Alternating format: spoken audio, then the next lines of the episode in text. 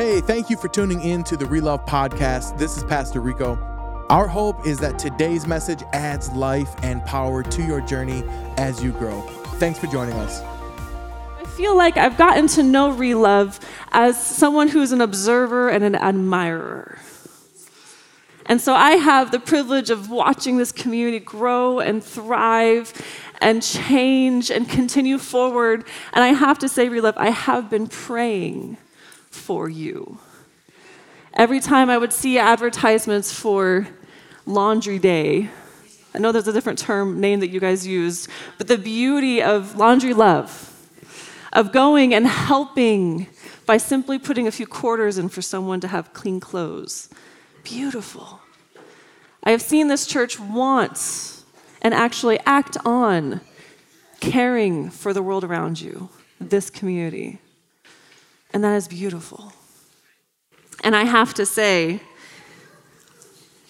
and I am a pastor that likes to communicate, so I don't do well with just having a stage. I'm going to ask you a very hard question How are you?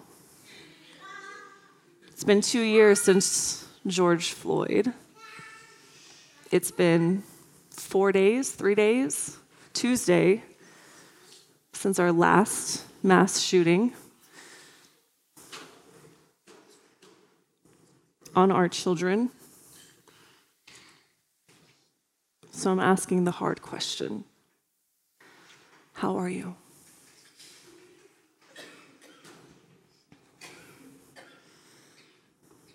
As I would ask my children to say, Give me a feeling statement.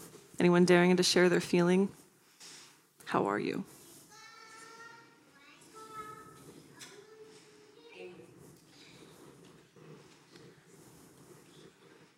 Angry, stressed, fed up, overwhelmed.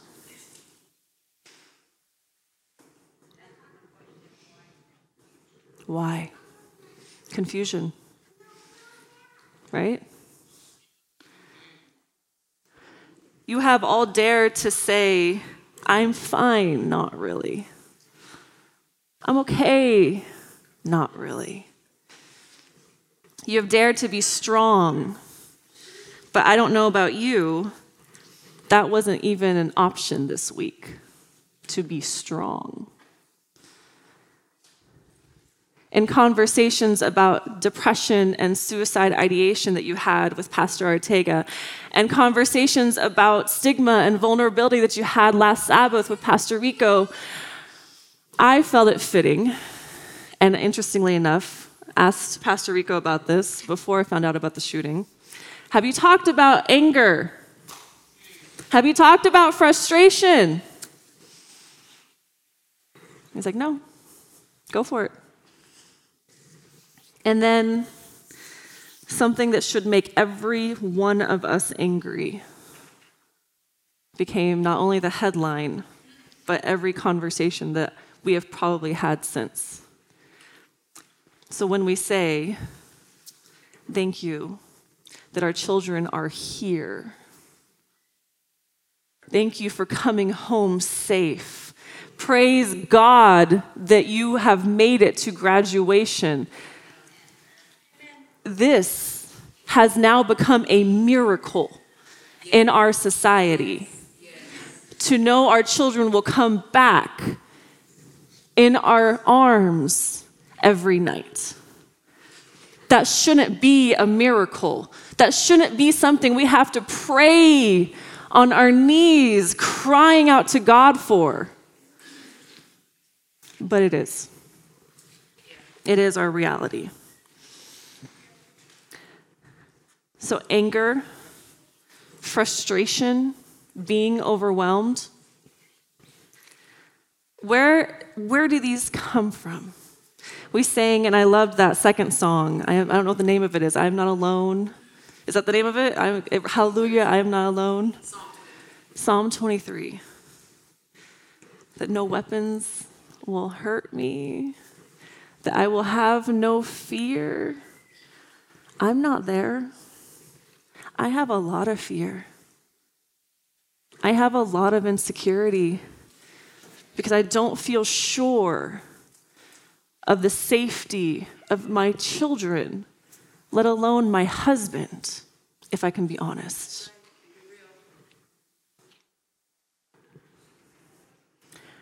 Anger comes out of that fear and inability to know what to expect, right? To know what is going to happen next. That's where anger and frustration and being overwhelmed comes from because we don't know. There is an uncertainty. It's like someone has taken the rug from underneath you and you have to figure out how to continue to walk when everything is a stumbling block because you don't know what to expect. As you have all been going through this series, there have been an introduction of lies that we tell ourselves. And honestly, I never thought it would be a lie to say, it's okay, everything will be fine. But sometimes it feels like that's a lie. But if you don't mind, I'd like to go back in, go inward in response to that which is out of our control. Parents, kids, I think everyone can resonate with this. My first lie that we tell ourselves I'm not good enough. Am I alone in that? I'm not enough. I'm not going to be enough for my partner. I'm not going to be enough for my kids. I can't be their stronghold. I can't protect them enough. I'm not good enough for my career, for my job, for speaking in front of you. I guarantee you all know a lot more than I do. I am not enough, and I'm not good enough. Has anyone else fed this lie to yourself as a root of so much insecurity? I'm going to challenge us in that lie. Because my question is if we see ourselves as not enough, if we see ourselves as not being able to be enough for someone else or even for ourselves, what does that say about how we view God? Do we truly believe that salvation is made available that death is conquered, that there is victory because of what God did. Do we believe that? Is Christ enough? Because the question I have is if we are telling ourselves that we aren't good enough, why are we trying to be if Christ is enough? Second lie no one cares about me. Now, I'm a bit of a introvert, extrovert. I have my moments. So the idea that no one cares about me is actually sometimes a relief. Anyone else like to escape? I don't want people to care about me sometimes. I just want to be alone. So it's okay if you don't care about me. But my daughter, some of you know from Orangewood, Hadassah, she's, I love her, she's a sweetheart and she's amazing. But she has found this line that she can say, that she does say, when she's feeling frustrated. Because she'll raise her voice and yell at me, and then she'll explain that she's doing that because she is frustrated. I feel frustrated, mommy, so I'm gonna yell. She's explaining that it's not my fault, but it's that she's feeling frustrated.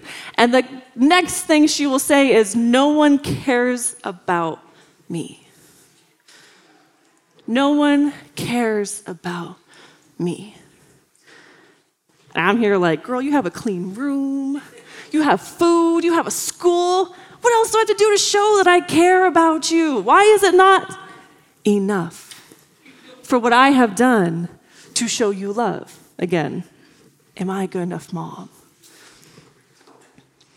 But the reality is, is if we say to ourselves that no one cares about us, no one cares if we live or die, such as you shared and talked with Pastor Manny.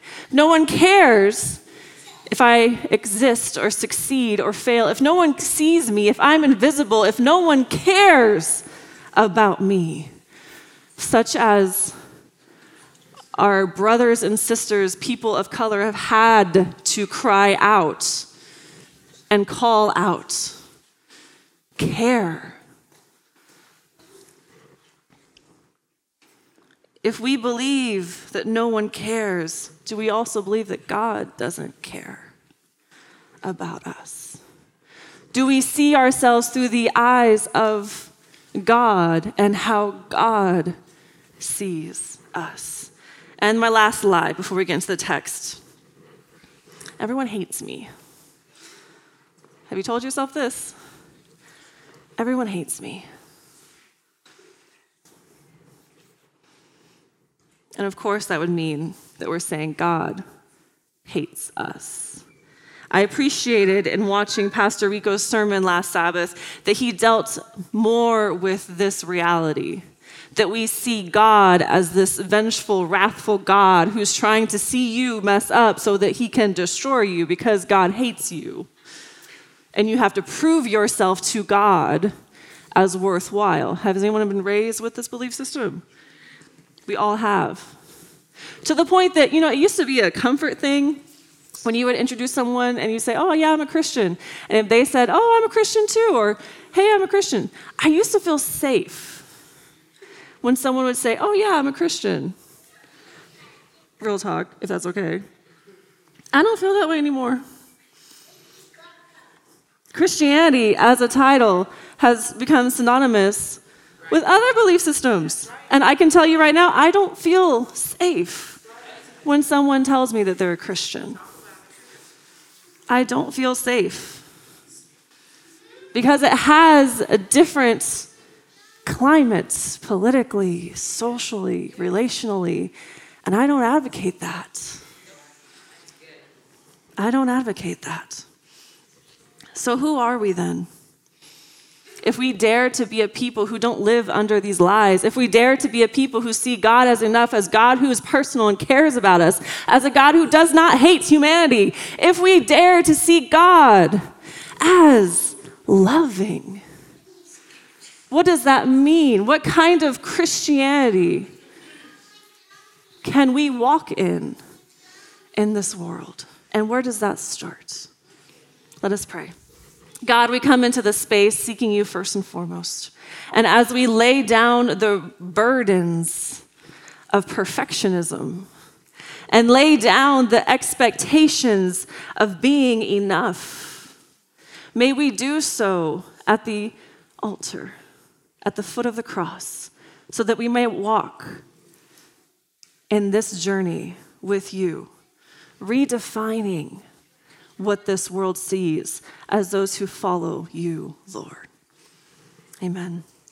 If you have your Bibles and you are willing to turn with me to a very complicated text and a very raw moment in Paul's life, to Romans 7. If you have your little fun, I don't have PowerPoint, I don't have all the electronic stuff, but if you have a Bible, if you have a phone, turn with me and I'd be curious to see what it says in your book. And if you don't mind, I am someone who speaks kind of fast, but I feel like this text needs us to speak a little fast. So tell me if you resonate. Romans 7, starting in verse 14. For we know that the law is spiritual but I am of the flesh, sold into slavery under sin. I am under flesh, under sin. I do not understand my own actions. For I do not do what I want, but I do the very thing that I hate. Now, if I do what I do not want, I agree that the law is good. But in fact, it is no longer I that do it, but the sin that dwells within me. For I know that nothing good dwells within me that is in my flesh. I can will what is right, but I cannot do it. For I do not do the good I want, but the evil I do not want is what I do. Now, if I do what I do not want, it is no longer I that do it, but sin that dwells within me. So I find it to be a law that when I want to do what is good, evil lies close at hand. For I delight in the law of God, in my inmost self. But I see in my members another law at war with the law of my mind, making me captive to the law of sin that dwells within my members. Wretched man that I am. Who will rescue me from this body of death? Can anyone resonate with that? I know what I need to do, but I don't want to do it. I am a procrastinator, so you put that in that category, I fit. I know that I should be doing X, Y, Z, but I don't. I avoid conflict as much as I possibly can. I know I need to be doing caring, reaching, but I don't. I know I shouldn't be doing this thing I do do. But, and I know the law is good, but this is Paul's wrestling within himself. This frustration with himself, right? This frustration with who he needs to be and who he is. And he talks about it as spiritual versus flesh. And in all of it, he shows the law. So, what's happening here is in the background, you have two different schools of thought. You have the philosophers of his time who believed that you could overcome evil, anger, frustration, all of the eh feeling that you have inside with reason. Any Star Trek fans, Trekkies out there? Any Trekkies? Yay, yay. None? I got no hands besides my husband. He already disclosed that he has a lightsaber. So. there is a race, yes, I am a Trekkie, of Vulcans. Anyone else know about these people? A few? Their whole thing is overcoming emotion. They do have emotion, overcoming emotion with reason and logic. In this, did you hear Paul's reasoning through? trying to understand why he still does what he does. He is bringing attention to this belief system, saying it's not true. No matter how much reasoning or logic you have, your emotions, your anger, your frustration, your fed upness won't go away. And even philosophers of the time had to admit that they had nobody in their community that had achieved this dismissal of anger, this dismissal of frustration. No one had arrived at reason. So, if reason isn't the answer to this anger and this frustration within ourselves, then what do the Jews say? Jewish thinkers from the diaspora said, the law. The law is the answer. If you follow the law, if you spend time with the law, sound familiar? Studying the law, always hanging out with the law. If you have the law as your best bud, this will enable you to get rid of the evil, the anger, the frustration, the, the hurt inside. If you study and study and study and study and study and study and study, you will arrive. Is that true? Church, we think this way. If I spend more time in the Word, I won't have stress.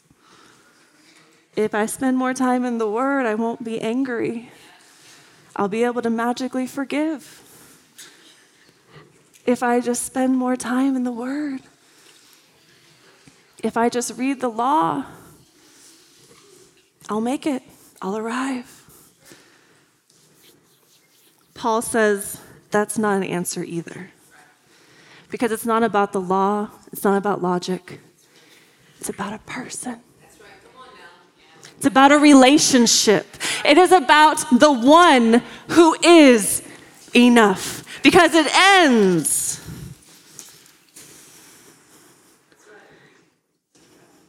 In verse 25.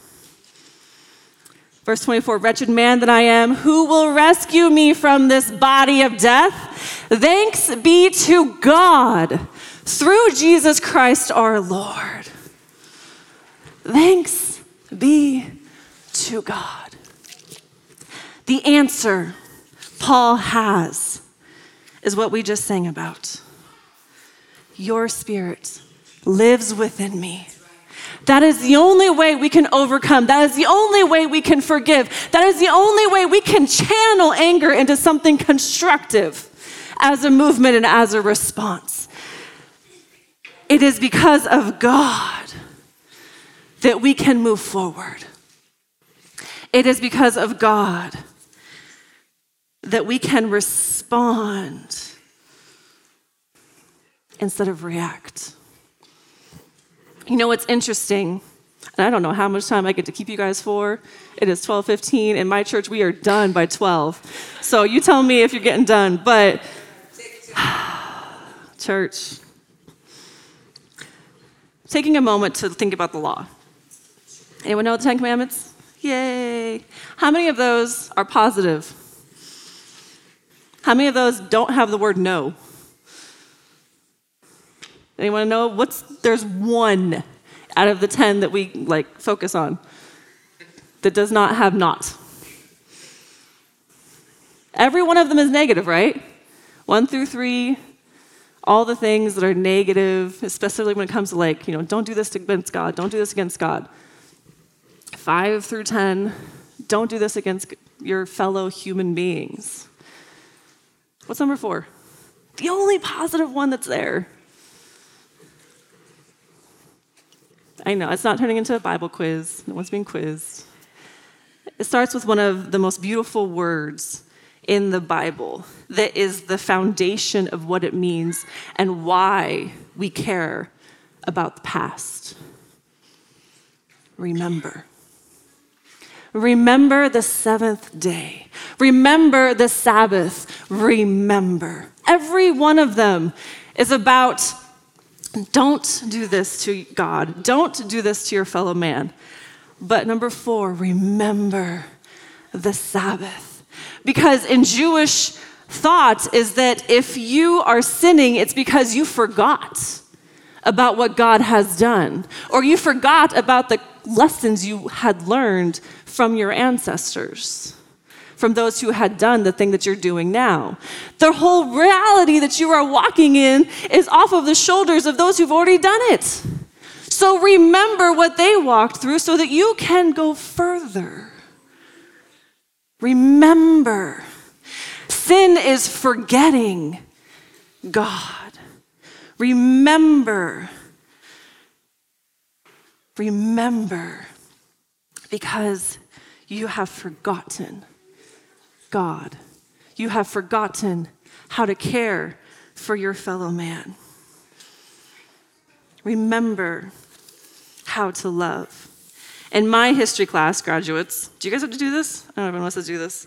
Every single quiz, every quiz, every quiz, we had to write for those who cannot remember the past are condemned to repeat it. George Santayana. Anyone else had to do that?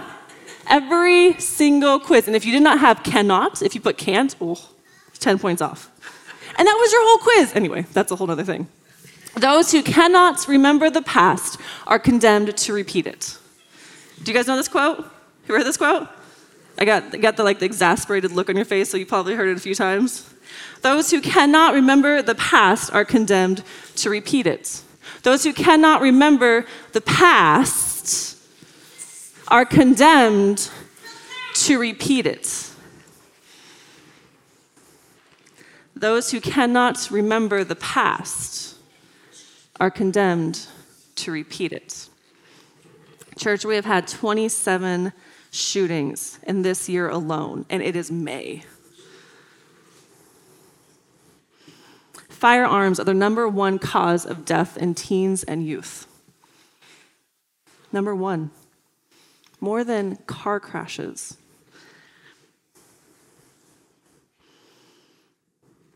We do this thing where we get angry, we demand action, we don't get it. Time passes, and we move on.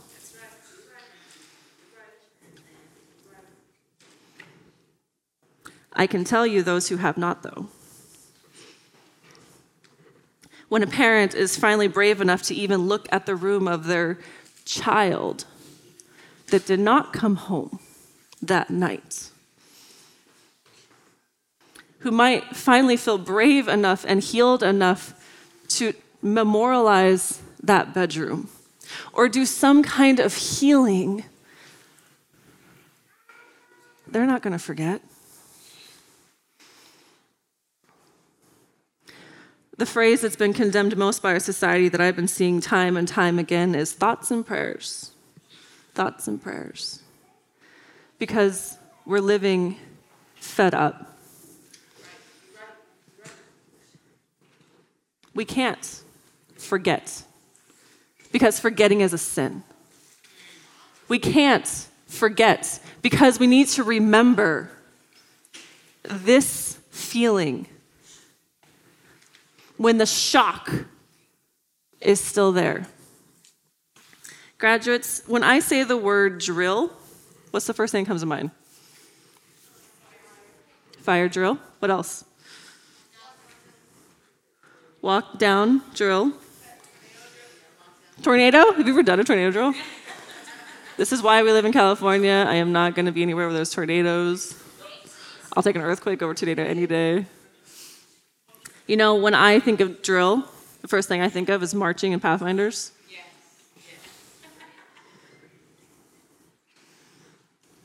I wish, I wish that was the first thought that you would have. I'm sorry. It's become normal for you to have to hide under your desk, not because the roof might cave in on you, but because someone might be trying to take your life. That's not okay. That's not the future we wanted to create for you. We're angry. And we need to make changes because there really is no other option. I'm sorry that an earthquake drill is just as common as an active shooter drill. And I'm sorry that we have forgotten the past or even our present in order to make the change.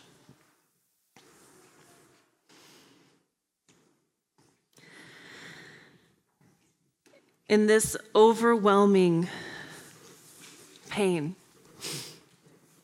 and in this anger, I feel inadequate. I feel like there's nothing that I can do, right? That feeling continues and overwhelms. But with Christ, we are not alone.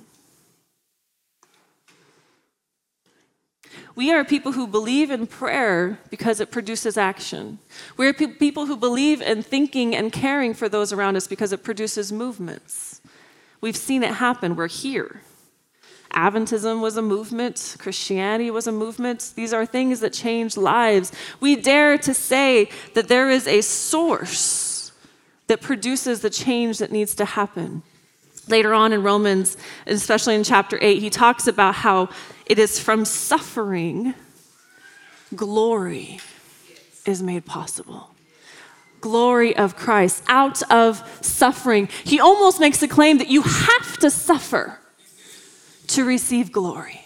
You have to go through the pain and suffering to learn the lesson lest you forget. Because it is in that suffering there is hope.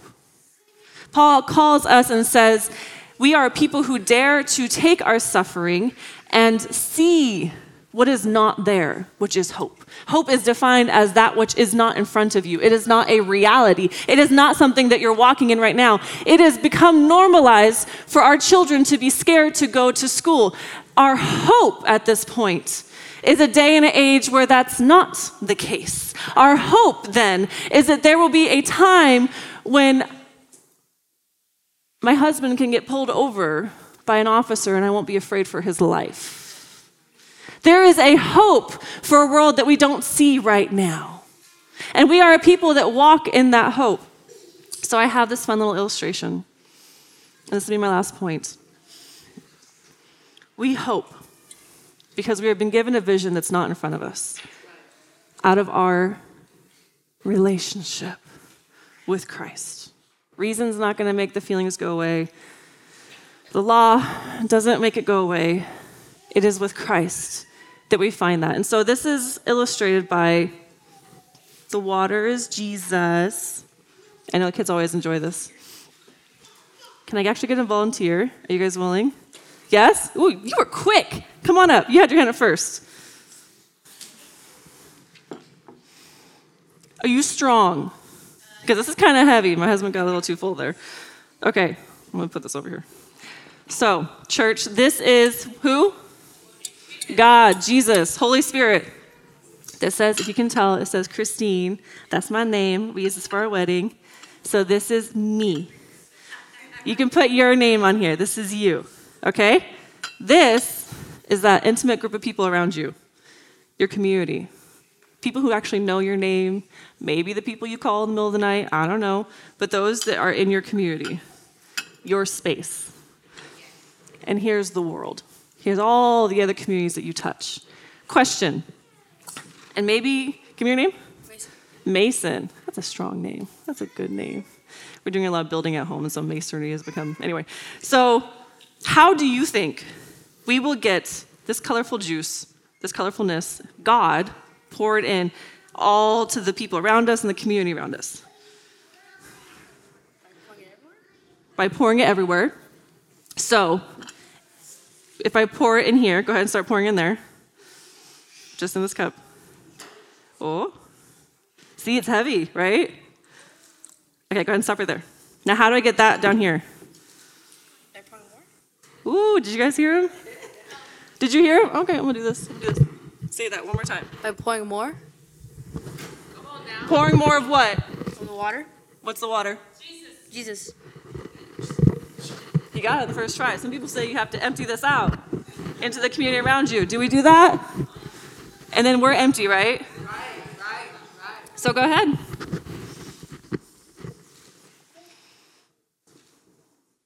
Go ahead, make a mess. Keep going. Woo, woo. Yeah. okay, okay, okay, okay. Thank you, Mason.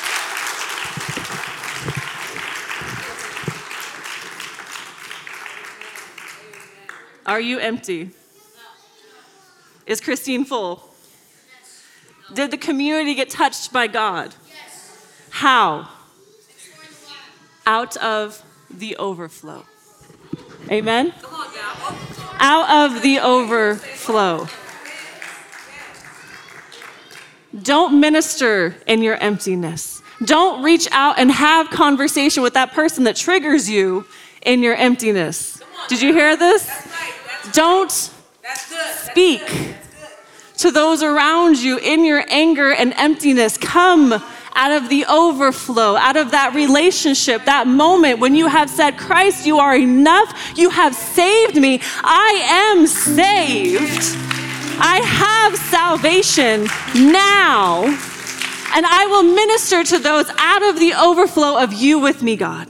Because I can't. I can't. It is frustrating and overwhelming and it's full of anger. But with God, that can be change. That can be a witness. That can be love and forgiveness. This is this is the kind of miracles that we see today. This is the kind of miracles that we need today. That we minister to those around us out of the overflow of who we are in Christ. Amen.